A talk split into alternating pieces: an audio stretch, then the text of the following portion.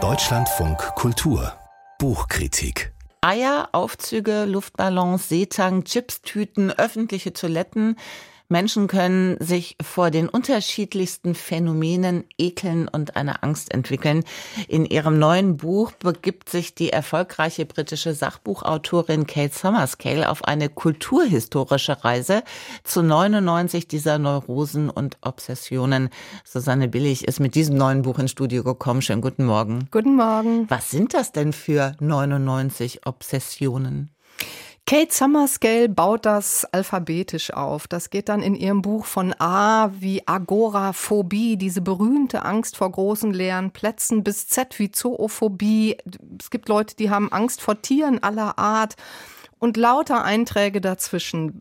Vieles habe ich wirklich im Leben nicht gehört. Brontophobie, die Angst vor Donner, Sedatophobie, die Furcht vor Stille, Haphemanie, der zwanghafte Drang, andere Leute anzufassen und Hafephobie, die furchtbare Angst davor, man könnte selbst mal berührt werden, Xenophobie, die krankhafte Angst vor fremden Menschen und so weiter und so weiter. 99 Obsessionen an der Zahl. Aber dieses akkurate Einteilen in lateinische Namen, das ist doch auch schon ein bisschen manisch, oder?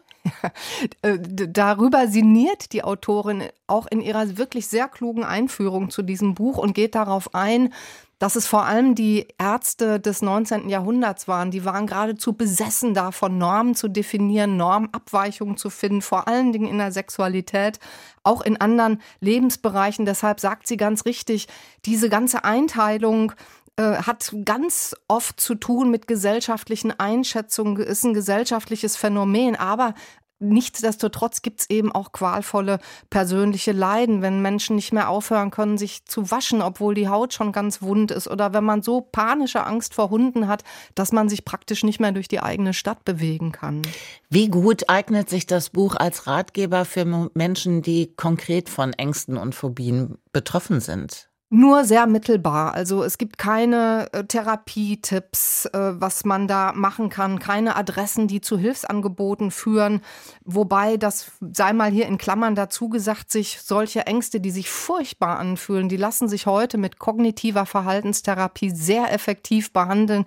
Also niemand muss da unglücklich jahrelang damit sich quälen, aber Kate Summerscale geht das in ihrem Buch vorwiegend oder eigentlich ausschließlich kulturhistorisch an. Sie trägt zu jedem Stichwort absurde, teils auch amüsante, äh, teils auch erschütternde Anekdoten zusammen. Wir erfahren dann beispielsweise, dass Queen Mary, äh, geboren so Mitte des 19. Jahrhunderts, die hatte eine so starke Telefonphobie, dass die in ihrem ganzen Leben nicht einen einzigen Anruf entgegengenommen hat. Oder Salvador Dali, äh, der hatte so panische Angst vor Insekten, dass er gesagt hat, er fürchtet die mehr als den Tod. Dann gibt's auch so wissenschaftliche Hintergrundinfos, immer Verweise zu anderen Stichworten, sodass man sich auch kreuz und quer durch das Buch bewegen kann. Also wenn man selbst in der glücklichen Lage ist, nicht zu sehr angefasst zu sein von Phobien, dann ist das wirklich auch eine unterhaltsame Lektüre. Erklärt die Autorin denn, welche Theorien es gibt zu den Ursachen solcher Ängste? Ja, da gibt es so ein ganzes Bündel an Theorien. Auch darauf geht sie tatsächlich ein. Also die äh, äh, so Phobien, die sich ranken um bestimmte Gegenstände oder Worte oder Leute, die Zahlenmanien haben. Das kann mit altem Aberglauben zu tun haben.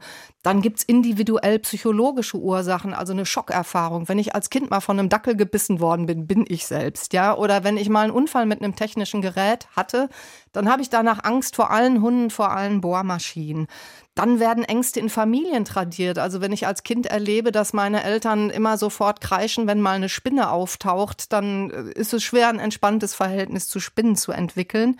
Dann sehr interessant, was Evolutionspsychologen sagen. Die sagen, das sind durchaus manchmal auch sinnvolle Anpassungen. Die Angst vor Höhen oder vor Schlangen, vor Ratten. Äh, das kann sich entwickelt haben und möglicherweise in unserem Stammhirn fest verdrahtet sein, damit man nicht von der Klippe fällt oder sich nicht ansteckt mit furchtbaren Viren. Inwieweit hat die Autorin die gegenwärtige Stimmungslage im Blick, die zunehmende Angst vor Fremden beispielsweise oder auch die zunehmende Angst vor Homosexualität? Ja, da befasst sie sich auch mit in diesem klugen Vorwort, was wirklich sehr schön zu lesen ist. Und es zeigt auch, wie differenziert sie das Thema angeht. Also sie ist nicht nur erpicht auf die lustige Anekdote, sondern taucht da auch tiefer ein. Und sie sagt eben, dass diese Begriffe Xenophobie, Homophobie, Transphobie oder Fettphobie. Äh, die sind auch umstritten, weil sie so in den Bereich einer individuellen Neurose rücken, als ob der einzelne Mensch da ein Problem hätte, was eigentlich mit Hassrede und mit gesellschaftlicher Teilhabe und Gerechtigkeit zu tun hat.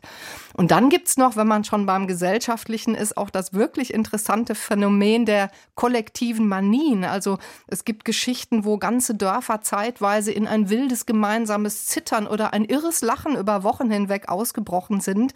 Und da sagt die Autorin und interpretiert sehr schön, das sind auch kleine kollektive Rebellionen. Auf einmal funktionieren die Leute nicht mehr, sondern sprengen so mit ein bisschen gemeinsamem Irrsinn mal den grauen Alltag auf. Susanne Billy stellt Kate Summerscale vor und das Buch der Phobien und Manien, eine Geschichte der Welt in 99 Obsessionen.